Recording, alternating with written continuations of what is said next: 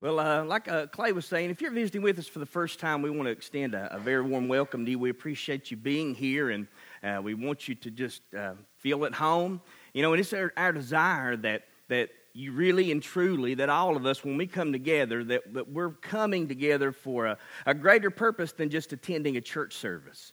But, you know, our heartbeat, in all reality, you know, apart from an encounter with God, our lives will never change. You know, we're not changed because we come to church, and we're not changed because we hear a sermon or, or even take notes, but we're changed when we encounter Jesus. And we want Jesus to be lifted up, and we want everybody to encounter him in a personal and powerful way because we believe that, that, that Jesus can change anybody, that Jesus can, can turn your life around. If you're here this morning, that's what you need done in your life. You're in the right place because Jesus is here. Amen? Uh, if you open up your Bible, I want you to turn to 1 Samuel chapter number 16. We've been doing a, a new sermon series called Soul Prints.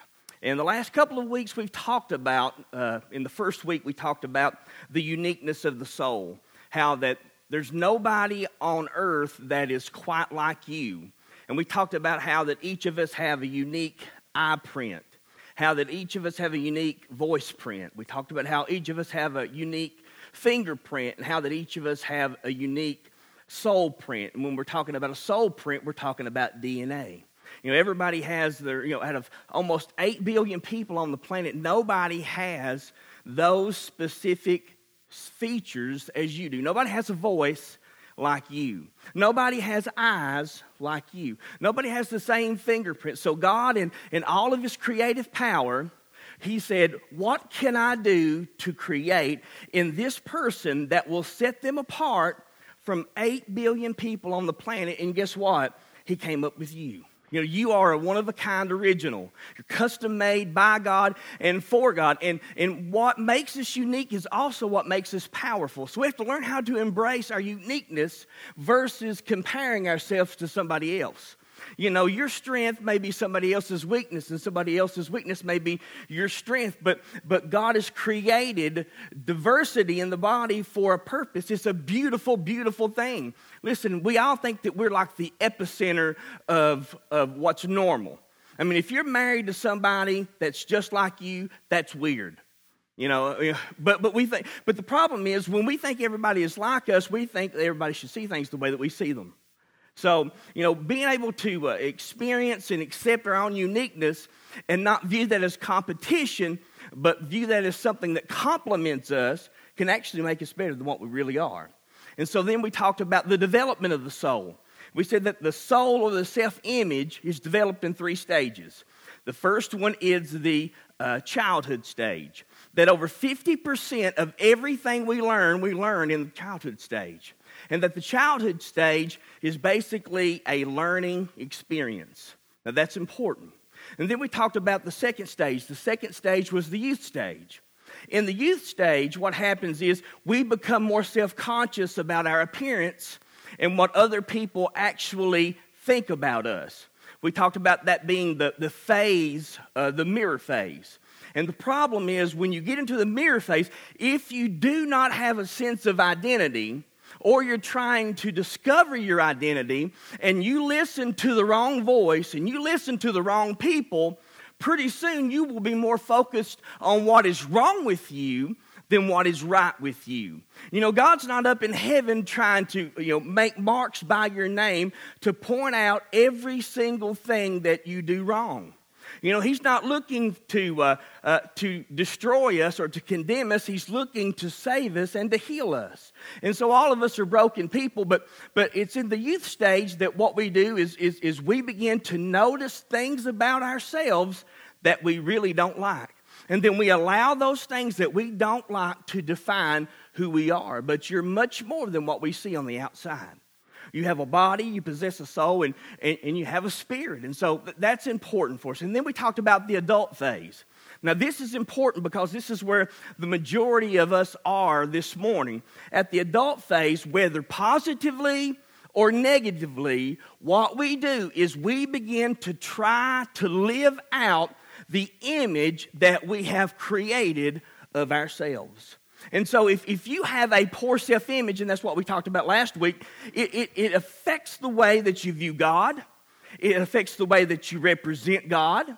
It affects the way that you view yourself, and then it affects the way that you view others. So, having a healthy, positive self image, and you know, and I was a little bit nervous in talking about that last week because I don't want this, and I don't want you to think that this message is a self help message.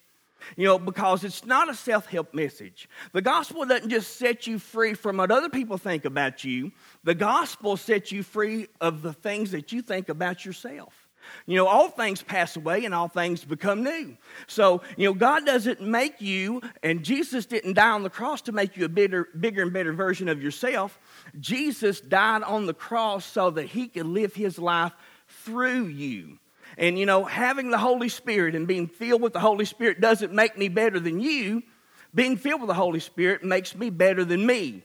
Because what God has called me to do, I don't have in my own recipe the necessities to do what God's called me to do. So I need Him. And so He put His Spirit within us. And so today, what I'm going to talk about is how to overcome limitations. Because if we're ever going to become the person that God's called us to be, and if we're ever going to do what God has called us to do, then we're going to have to overcome the limitations that we have allowed others to place on ourselves. And we're going to have to overcome limitations that we have placed on ourselves as, as well. Sometimes, you know, we allow others to determine our value, or we compare ourselves to others and don't feel as valuable as we really are. But we're going to have to overcome those things if we're going to walk in our destiny. So, I'm going to read out of Psalms chapter 139, a couple of verses, and then we're going to read out of 1 Samuel chapter number 16. In verse number 14, Psalms 139, verse 14, David writes, I will praise you, for I am fearfully and wonderfully made. Marvelous are your works that my soul knows very well. My frame was hidden from you when I was made in secret and skillfully wrought in the lowest parts of the earth. Yet your eyes saw my substance being yet unformed. Now listen to this. In all, in, in, in your book, all of the days of my life were written in there before yet one of them had come to pass. Now think about this. God has a book that is written about the story of your life. He said, All of the days of your life were already written down. You know what that speaks of? That speaks of destiny. That speaks of purpose. That speaks of significance. And all of us are in the search of significance. And so David writes, he says, in, in, in, his book, in God's book, all the days of our life were written down before one of them ever came to pass. And, and then the, the, the psalmist went on to write, he said, The steps of a good man they're ordered by the Lord. God has a purpose for your being here. There's no accidents. You know, you aren't a mistake. Your parents may not have planned you, but God did. Before you were ever conceived by your parents, you were conceived in the mind of God, and He has a purpose for you being here. Now let's read 1 Samuel chapter number 16. Verse number 1 it says, Now the Lord said to Samuel, how long will you mourn for Saul, seeing I've rejected him from reigning over Israel? Fill your horn with oil and go. I am sending you to Jesse the Bethlehemite, for I have provided myself a king among his sons. Now, verse 6.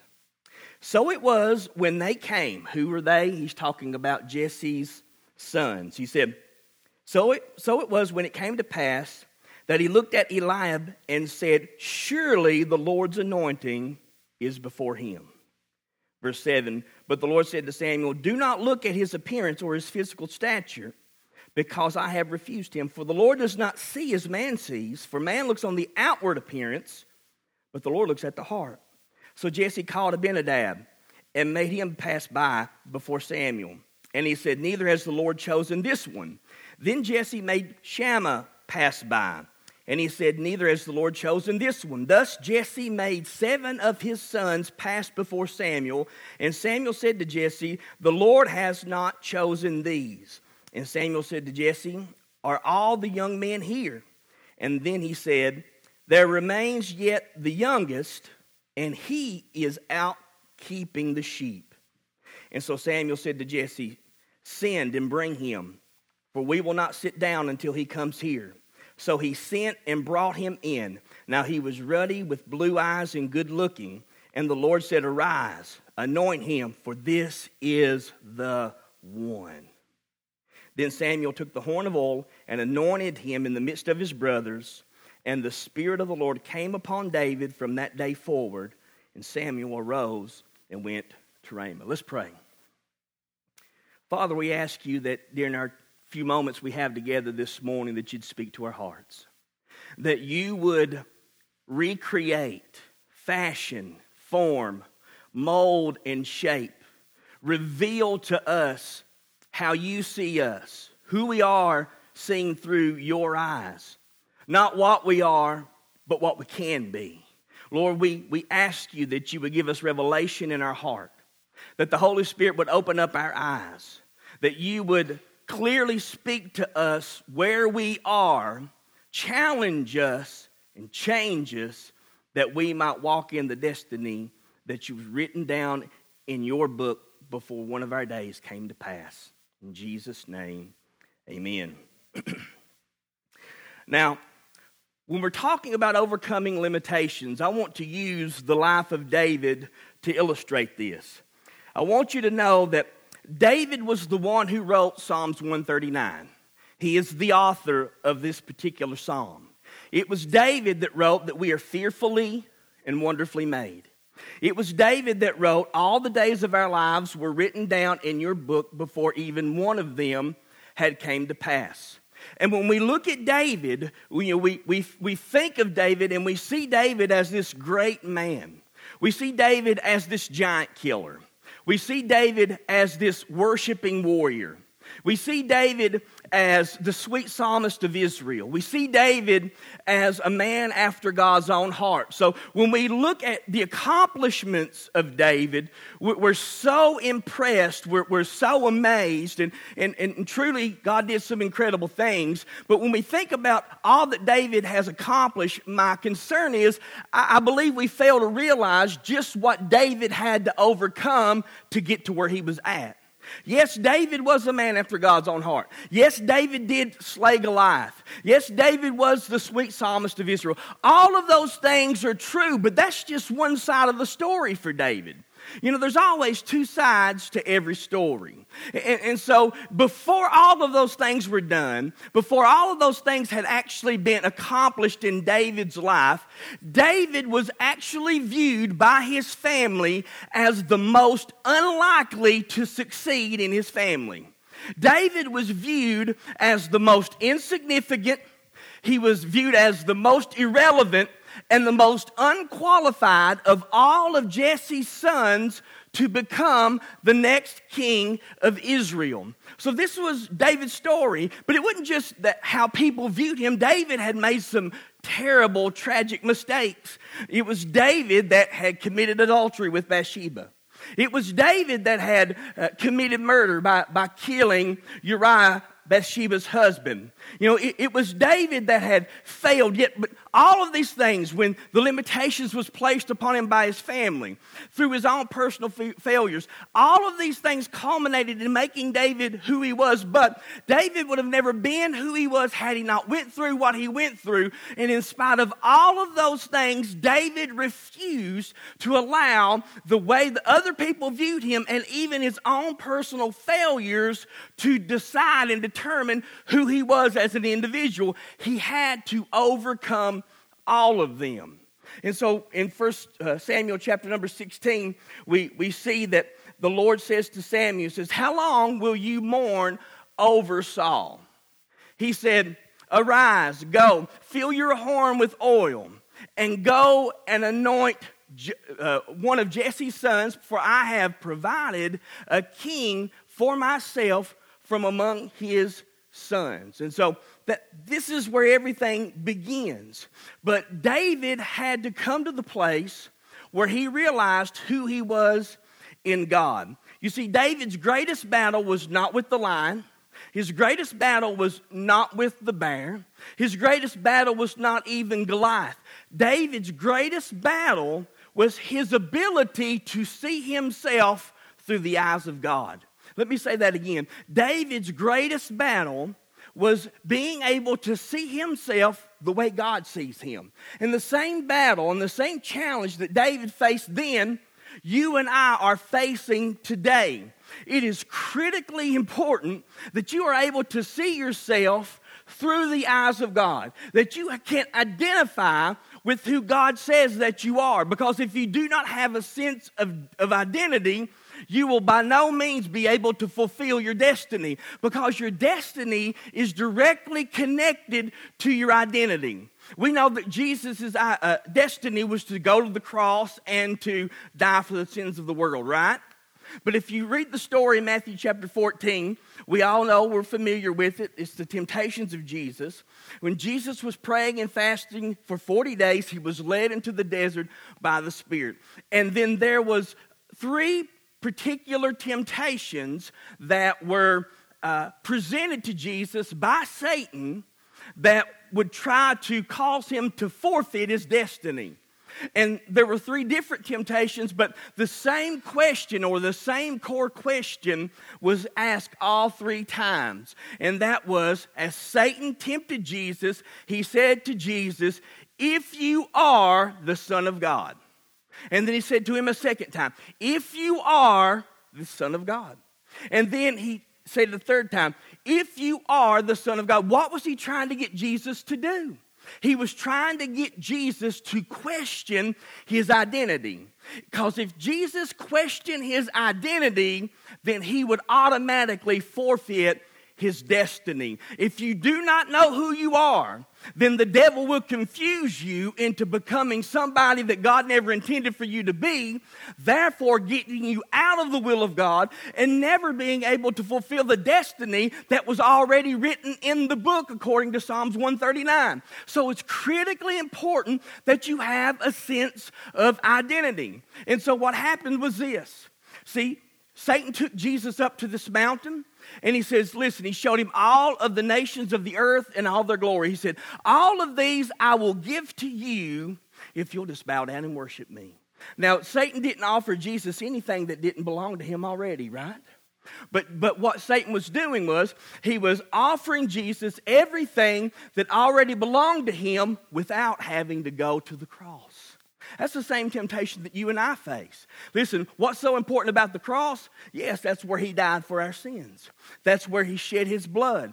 That's where the penalty for the debt that we owe was paid so that we might be forgiven. But also, what happens at the cross is that that's where we get a new identity. How do I know that? He says, If any man be in Christ, he is a new, old things pass away, then all things become new. At the cross, you have a new identity. God doesn't take the old you and mix it together with the new you and say, let's have some fun. He said, all things pass away, and behold, all things become new. And then Paul wrote in Galatians 2.20, I'm crucified with Christ. Nevertheless, I live not I, but Christ that lives within me. And the life I now live, I live by faith in the Son of God who loved me and gave himself for me. The cross is the place where we find identity. And so it's important that we embrace the cross so that God can reveal to you who you really are. Amen? The Bible says, as many, as believed upon him, gave he the right to be called the sons of God, even those that believe upon his name. That word right means he has given you the privilege and the power, the status and the position as a child of God. And if you can learn how to walk in that, receive that, accept that, embrace that, and then walk that out, your life will radically change forever and forever. But if you allow the devil to tell you who you are, if you allow other people to tell you who you are, if you allow the lies you believe about yourself to tell you who you really are, then ultimately you're going to try to be somebody else other than God who created you to be. And again, if you don't have a sense of identity, you'll never be able to fulfill your destiny. That's why it's important for you to embrace and accept who you really are in God. Now, what I see in this story is that there's three main limitations that David had to overcome in order to fulfill his destiny. And the same limitations that David had to face are going to be similar to the ones that you and I have to face. Now, if you got your outlining, you can go ahead and go to the, to the first slide. The first uh, limitation that David had to overcome was he had to overcome his family's limitation. The Bible says here in 1 Samuel 16, verses 8 through 11. So Jesse called Abinadab and let him pass by Samuel. And Samuel said, Neither has the Lord chose this one. Then Jesse called Shammah had him pass by. Samuel said, Neither has the Lord chosen this one. Then he made all seven of his sons pass before Samuel. And Samuel said to Jesse, The Lord's not chosen any of these. And Samuel said to Jesse, Are all the young men here? Listen to this. Then he said, Oh, yeah, I got one more. But he's out there taking care of the sheep. In other words, what he's saying is, Jesse, once he heard Samuel was going to anoint one of his sons to become next king, what Jesse did was this Jesse said, I'm going to gather all of my sons that I believe possess the qualities that God is looking for in the next king of Israel. That was except for David. In other words, his father did not think he had what it took for God to use him to become the next king. Now, could you imagine the kind of rejection that David was experiencing then? Could you imagine the kind of pain, what kind of wound that would create in, in, in, a young teenage boy's life? The people that were supposed to love him the most, believe in him the most, value him the most, ultimately said, when it comes to important things, when it comes to significance, David just doesn't really have what I think it takes to become somebody important. David wasn't just forgotten, David was uh, purposefully left out. And so Jesse says, You know what? I- am going to uh, call every one of my children, all of my sons that I think possess these qualities. So, this, this story, these verses tell us that Jesse believed every son in his house had what it took except David. Now, think about this. Nobody in Bethlehem saw David's potential. You know, he was just out there taking care of the sheep. Wasn't it an important job because he didn't think David had what it took? Nobody saw the, the David's potential. Now here's the point I want to make. Oftentimes, the people that are closest to us fail to see the potential that's on the inside of us. Now, all of us need people to believe in us. All of us need people to speak into our lives. All of us need people to encourage us. But the truth is, rarely do people have anybody that does those such things. Rarely do you see a father speaking to a son a verbal declaration of blessing. Rarely do you ever see a, a father or, or even a mother speak words of destiny over their children. Not, not, not out in the world, I'm talking about within the church. Now, I know this much. My whole entire life until Rick Clendenin came into my life, who is a, a spiritual father to me, never in my life have I ever had a father speak words of blessing over my life. See, fathers speak. That's important. God the Father spoke over his son Jesus in Matthew chapter number 3, verse 17. He said these words when Jesus was being baptized. He said, This is my son, whom I love and whom I'm well pleased. In that one verse of scripture, Jesus received his identity. He said, This is my son. He received affirmation. He said, Whom I love. And then he received acceptance, and that is, Whom I'm well pleased. Now, can anybody tell me what Jesus had done up to that point to deserve those kinds of, of, of, of words spoken over his life? He hadn't done anything. His ministry had not even started yet. Not one miracle was performed. He hadn't opened the blinded eyes. He hadn't raised the dead. There was nothing miraculous that he did other than honoring his mother and his father, his earthly mother and his earthly father. But his father spoke. Now, obviously, David's father, he loved him, but he had never spoken words of blessing over him. And it's revealed by when he left David out when it come to becoming the next king of Israel. So everybody saw, uh, or, or everybody in Bethlehem, of all of them, none of them saw David's potential. Potential may be least obvious to those that are the closest to us. He was just left out to take care of the sheep. Now, listen to this. Not just David's father, even the prophet was looking for somebody greater than David. Because he looked, he said, Here comes Eliab. Surely, I mean, this guy, his, God's has got to be on him. And the Lord said, No. And then Shammah passed by and he said, Well, I thought Eliab was awesome. Surely the Lord's hand is on Shammah's life. And the Lord said, No, not that. So he had all seven sons pass by. And, and, and, and the prophet actually thought that, you know what? Surely out of all of these, God has had to choose one of those. And he never thought about David either. And so God had to correct the prophet's, uh, uh, the way that the prophet viewed David. And he said this to, to Samuel. He said, Listen, the Lord doesn't see the way man sees. For man looks on the outside of the appearance, but God looks at the heart. Listen, greatness is not defined by image or appearance. Greatness is defined by character and integrity, that of which David had both. Giftings, talents, abilities are overrated. God will pass by those that, that have to prop up an image to appear to be somebody special, somebody that, that, that is important. He will pass by those who have to have an image to project for others to see to find the one who knows who they really are in God.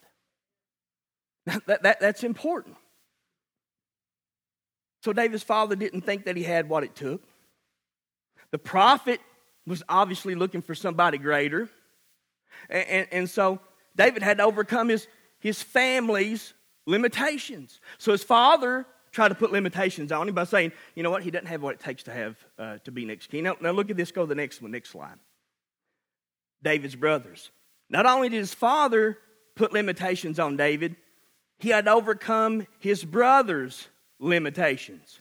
Now, here's how the story goes. You know, when Israel was at war with the Philistines, David's brothers became soldiers. And David was left to take care of the sheep. Finally, Jesse sends David to his brothers, but only to take them food. In other words, he is a bag boy. He's going to bring them lunch, just a, a brown paper bag sandwich. It said 10 cheeses. Now, that got me, you know, I about spoke in tongues when I read that. Because I love cheese. Those of you that know me know I love, listen, whoever come up with cheese had to be anointed by God. I read that and I went, Phew. It's a man after my own heart right there. But uh, so he took him to, he sent him for this purpose only to take his brother's food and then to bring back news about how the battle's going. Now, while David was there, they were talking about this giant that was defying the God of Israel, the armies of Israel. And so when David sees this, he goes, Who's this guy think he is? You know? And, and why isn't somebody wanting to defend God and his reputation? He, he says to, to, to the men, he says, Is there not a cause? And so he saw this as a defining moment. He didn't see this as a defining moment, he saw this as a God moment. And so David was able to recognize this. But when his brothers heard that David was interested in fighting Goliath, they become very angry. Look what it says here in 1 Samuel 17 28.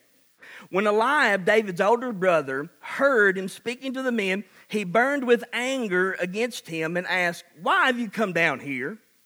And with whom did you leave those few sheep in the wilderness? I know how conceited you are. In other words, you're just full of yourself, David. You know what? You think that you are bigger and badder than everybody else. We know how conceited you are and how wicked your heart is. You just come down to watch the battle. Now, David's brother only saw David as an errand boy. But in reality, David was a man on a mission. You know, see, his brothers viewed him as somebody unimportant and insignificant. No way would he qualify to fight this giant. He could never, never be a giant killer. As a matter of fact, the Bible says all of the armies of Israel fled and were in dismayed and were greatly afraid as, as the giant would come out and would confront them. Now, I want to make a statement here that I want you to write down because this is important. Again, we're talking about discovering destiny. Time is measured by minutes, but life is measured by moments. Time is measured by minutes, but life is measured by moments. Now, David was about to step into a defining moment in his life. Remember, he's the man that wrote all of the days of our lives were written down in your book before one of them come to pass. David was about to step into a moment that would change his life forever. In this moment, he was about to step in. He would never be the same again, and people would never see him the same again. But the point I want to make here is this if David was never settled in who he was in God, if David allowed his father to put his limitations on him, if David would allowed what his brothers thought to put limitations on him, he would have never stepped into that moment and he would actually have missed that moment because you can't step into a moment of destiny when you don't have a sense of identity. Now, that's, that's awesome stuff right there. But God, just like David, has defining moments in your life. I believe this church is in a defining moment. This daring faith season is a defining moment for you, for me, and for our future. But yet, I'm convinced the majority of us do not have a clue what time it is. We don't sense this moment. We don't recognize the window of opportunity God has given us that He wants us to step into. Therefore, we do nothing. This is how you know if you understand you're in defining moment. Defining moments require action. Listen, that's why we're having 24 hour prayer every month. That's why we're bringing uh, speakers in to speak into this vision. But the truth is, some of you are not getting it. Some of you are, some of you are not. But I want to tell you something. If you miss this moment, the destiny of God swings on small hinges. Big doors are opened by small hinges. And I believe that we've got an opportunity to step into a place of destiny that we've never walked in ever before. But do you sense it? If you don't sense it, then why don't you sense it? I don't know about you, but I didn't show up this morning to have church. Some people want to have church. Now, I'm here to fulfill the destiny that God has for my life. I'm here to equip you to fulfill the destiny that God has for your life. I'm here to equip the church to fulfill its destiny that God has. Why? Because our world demands it. The season we're in right now, it's not getting better, it's getting worse. And if you don't embrace and step into this moment, things are not going to get better, they're going to get worse.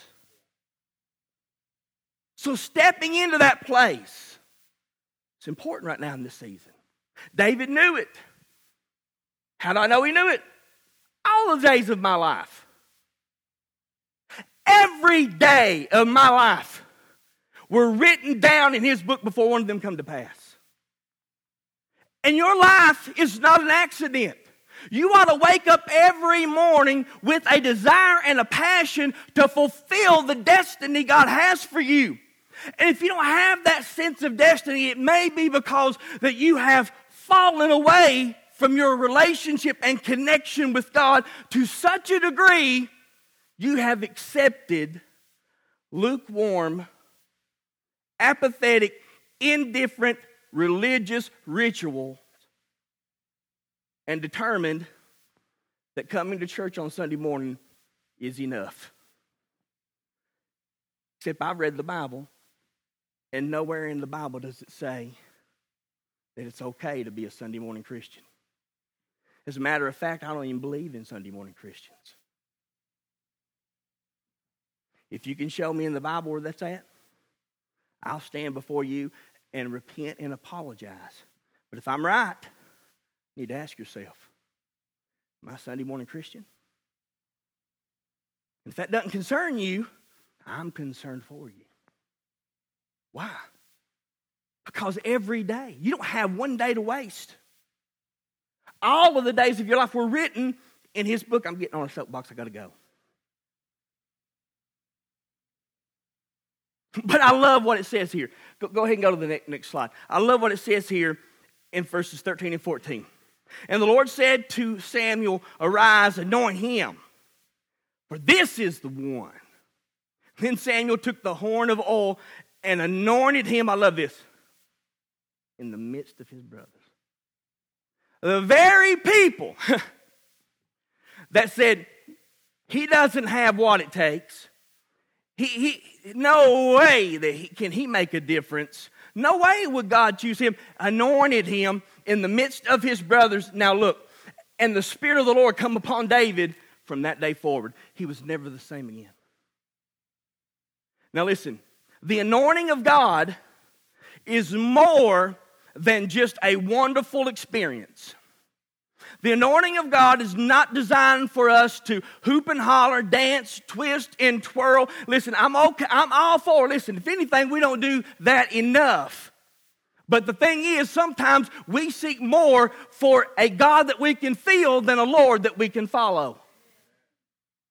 But if the feeling you get doesn't lead to action into your life, it's just flesh. So the anointing, listen, the anointing is more than a wonderful experience. The anointing is a call to divine purpose. Woo! It's a call. And you know what? And with it, and with it, include your destiny. Why did the Lord anoint David? Because God said this boy is going to be what? But he wasn't king then.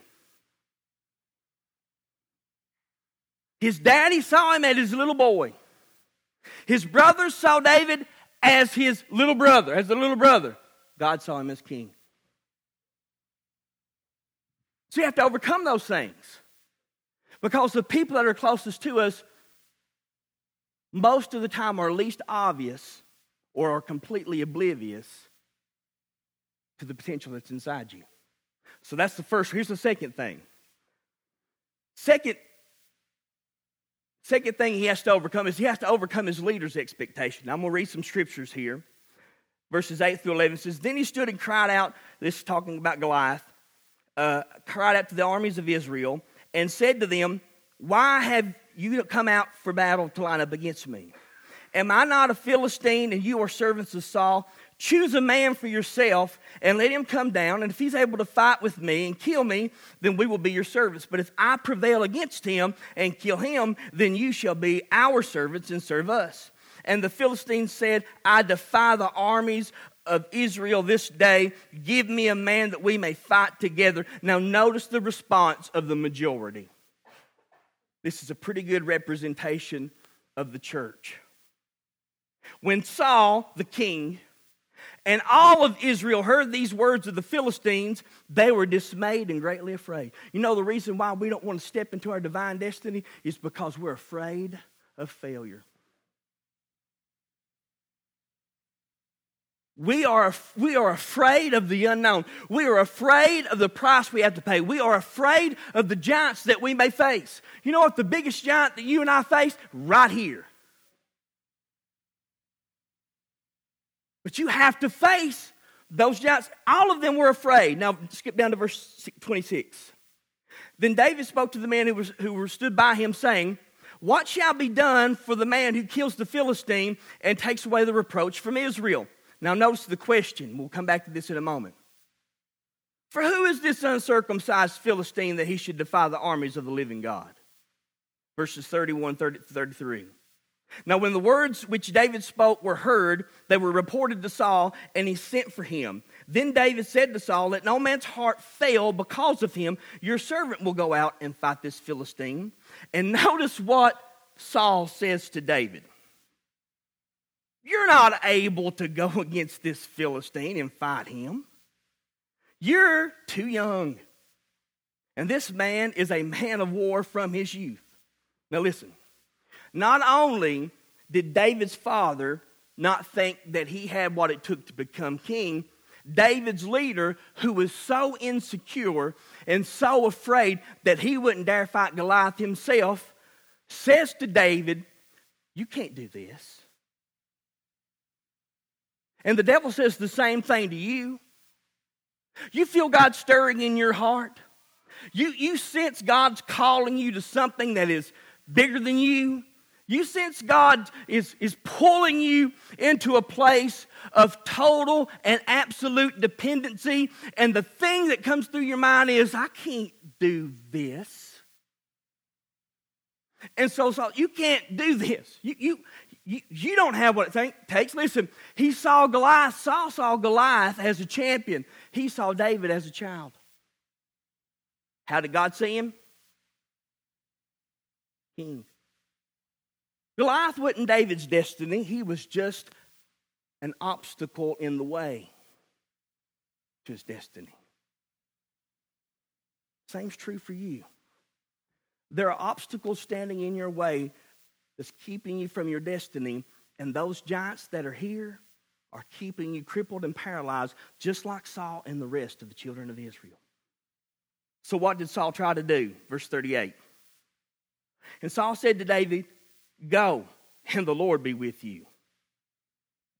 That wasn't a declaration of faith. It was more like, the Lord better be with you. I don't think he is, but he better be. He said, Go, and the Lord be with you. Then David said to Saul, or he goes on down. So Saul clothed David with his armor and put a bronze helmet on his head, and he clothed him with a coat of mail. Now, how did David respond? Verse 39. David fastened his sword to his armor, tried to walk, for he had not tested them. And David said to Saul, I cannot walk in these, for I have not tested them. Listen,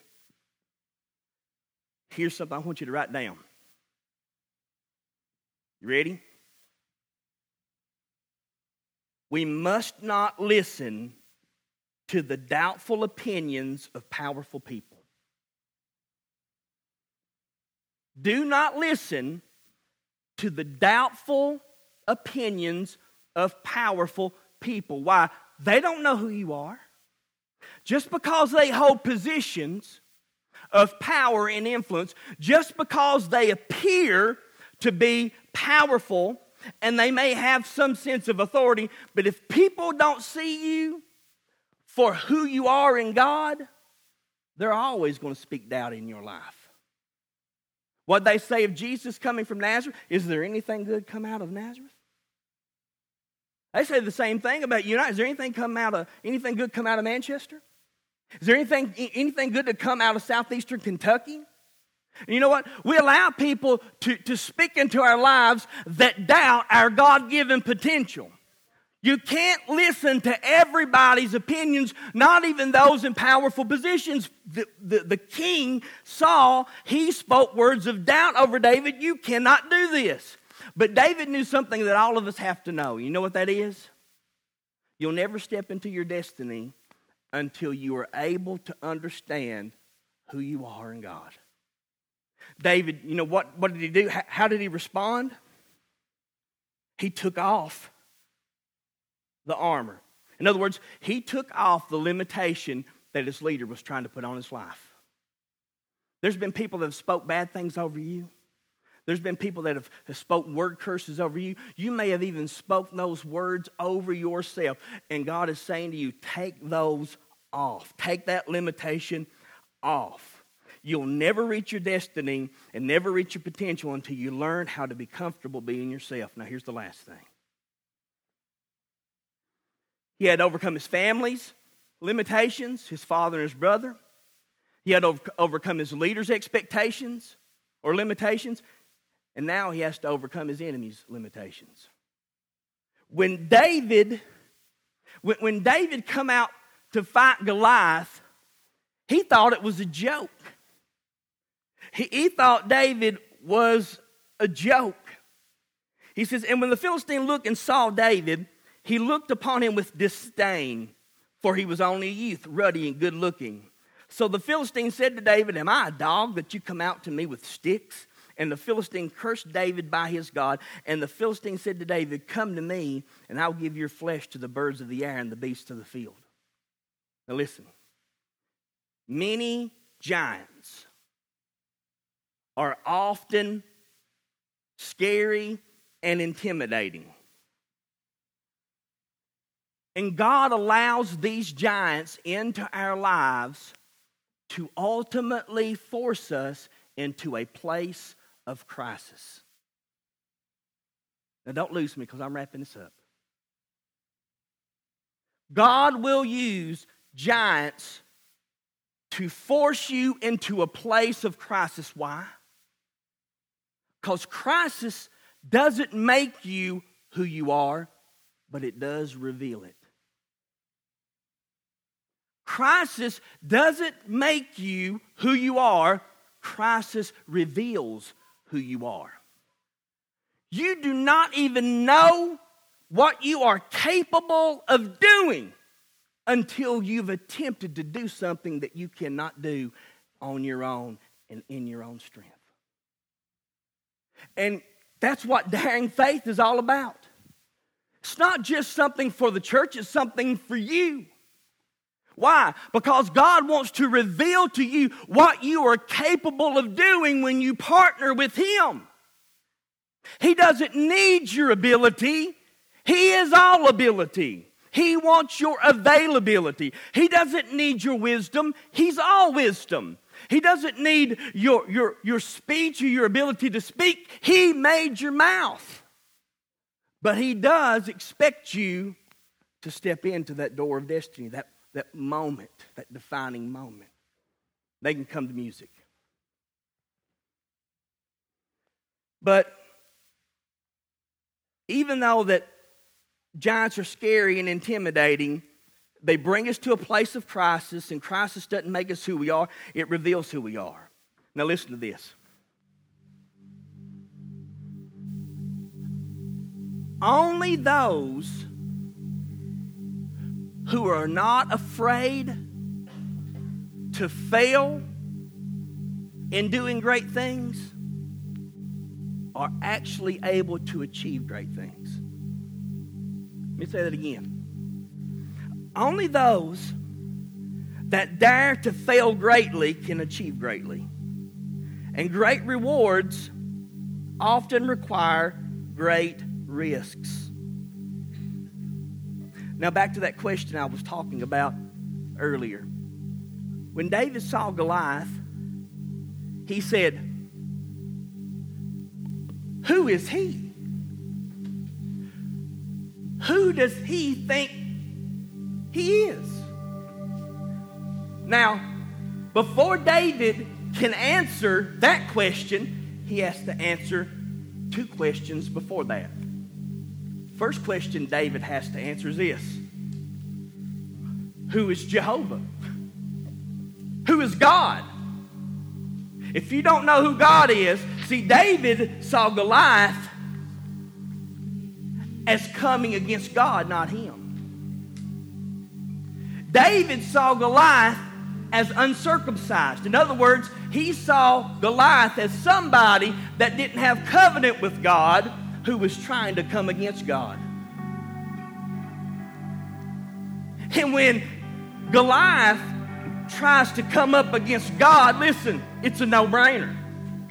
Because God has no equals. He has never lost a battle. He has always been a winner.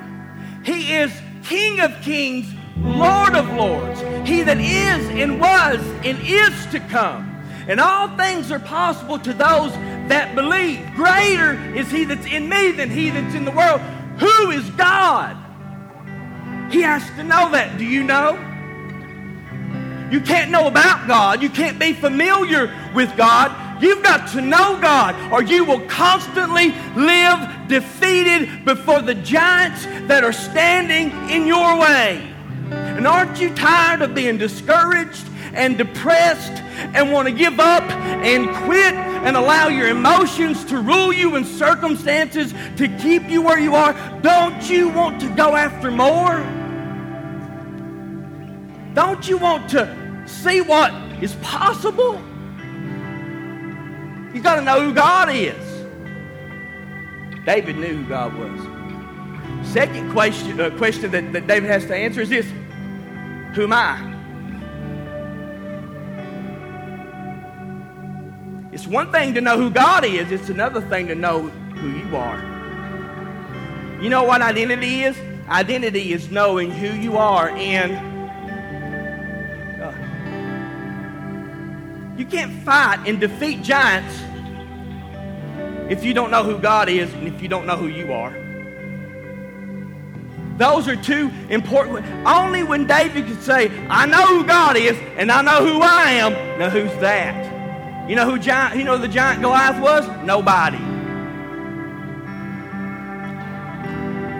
He was nobody.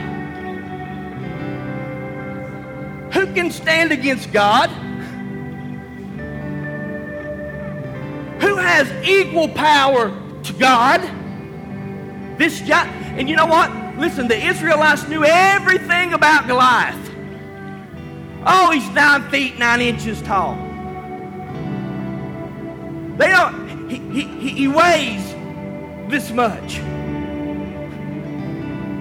His spear weighs 15 pounds.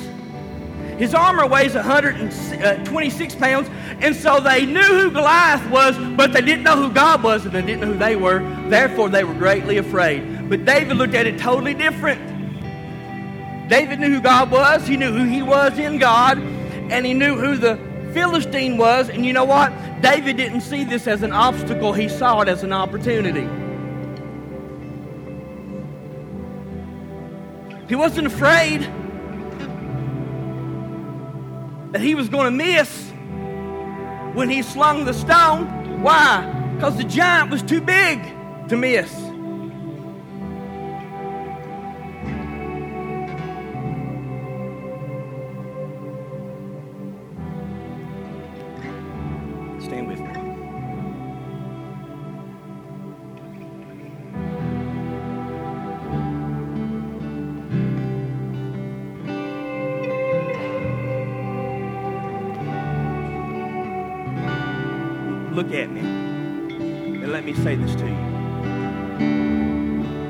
Limitations can only limit you if you let them. Limitations can only limit you if you let them. And why do you want to look at the giant that's in front of you instead of the God who goes before you? Do you have that sense of identity? Do you understand that you have a God given destiny? David's father, his brother, his leaders, and even his enemy thought that he had no potential, but David had the greatest potential of all. He had God given potential.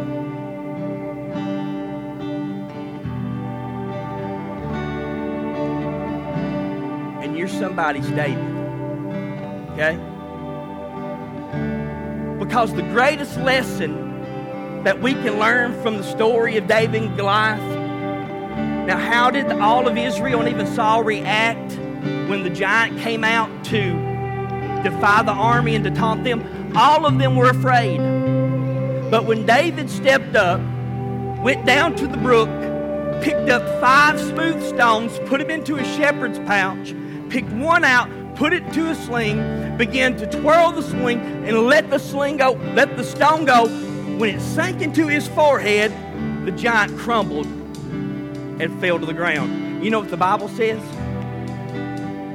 All of Israel pursued the Philistines and overtook them. Now, why is that important? See, the only thing David was thinking about that day was defeating the giant that was in front of his life. What David didn't know was his personal victory would soon become his nation's victory. Because when you overcome the limitations that people put on you, you inspire others to overcome the limitations that have been placed upon them. Man, that's good right there. Somebody's looking at your life. You know what I do when I look around I see the church? I think about what do my children see when they look at you? Because you're influencing them. That matters to me. Many of you have your own children. What kind of example are you setting for them?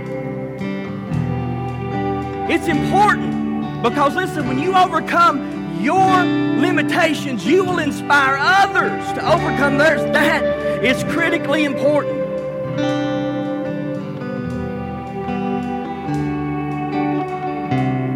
Our lives are like the stone that David pulled out of his bag and placed into the sling to, to throw at the giant and knock him out.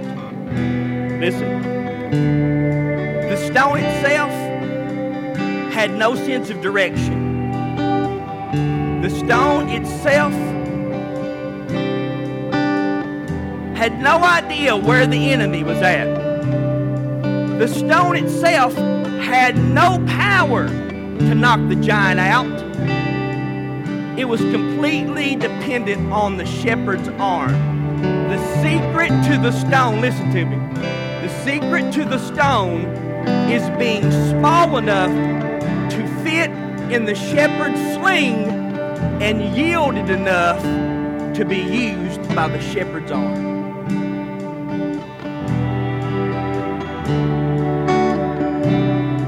We have a good shepherd.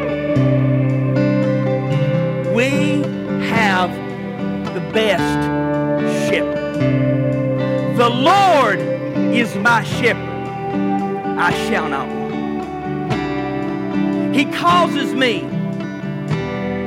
to walk in green pastures. He restores my soul. He prepares a table before me in the presence of my enemies. And yea, though I walk through the valley of the shadow of death, I'll fear no evil. I'm not afraid of my shadow, but I am afraid of being a shadow of my former self.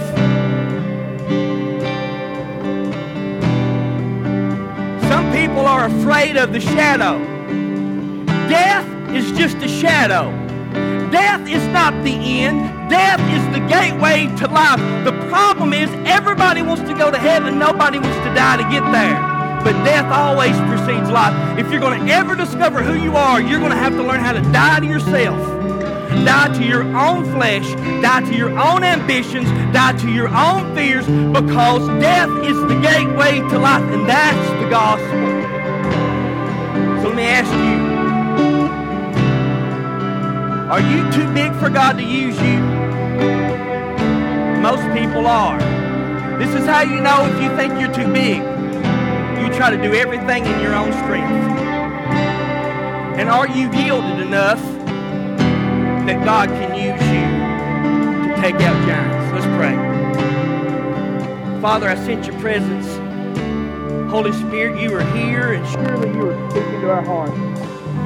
And I ask you, Lord, right now, if there be anybody here that doesn't know you, that, Lord, that you would reveal the condition of their heart and the condition of their soul. Because, God, before we can ever do anything, we have to know who you are you're here this morning and you know Jesus as your Lord and Savior, I'm not talking about, you know, information about him. I'm not talking about whether you've heard the gospel before. Have you ever had a personal encounter with Jesus? And do you have assurance that if you were to die today, that you would spend eternity in heaven? Heaven and hell are real realities. They are the only eternal destiny that we have. Eternity only offers two alternatives. That is heaven and that is hell. If you were to die today, you know where you go. You're lost this morning. You make things right with God. Give the opportunity just in a moment to come and pray. You're here today and you sense that God has called you. He's calling you to a, to a specific purpose that you've allowed fear, you've allowed limitations, you've allowed what other people thought about you you. You're facing giants. And you're afraid to confront those giants in your life. And they cripple you, they paralyze you. Your life is just a vicious cycle of ups and downs. But yet you know deep inside God's calling you. If God's speaking to you this morning, they're going to sing and they're going to play. I'm going to invite you to come, get out of your seat. And God responds quickly to those who respond quickly. And let God work in your heart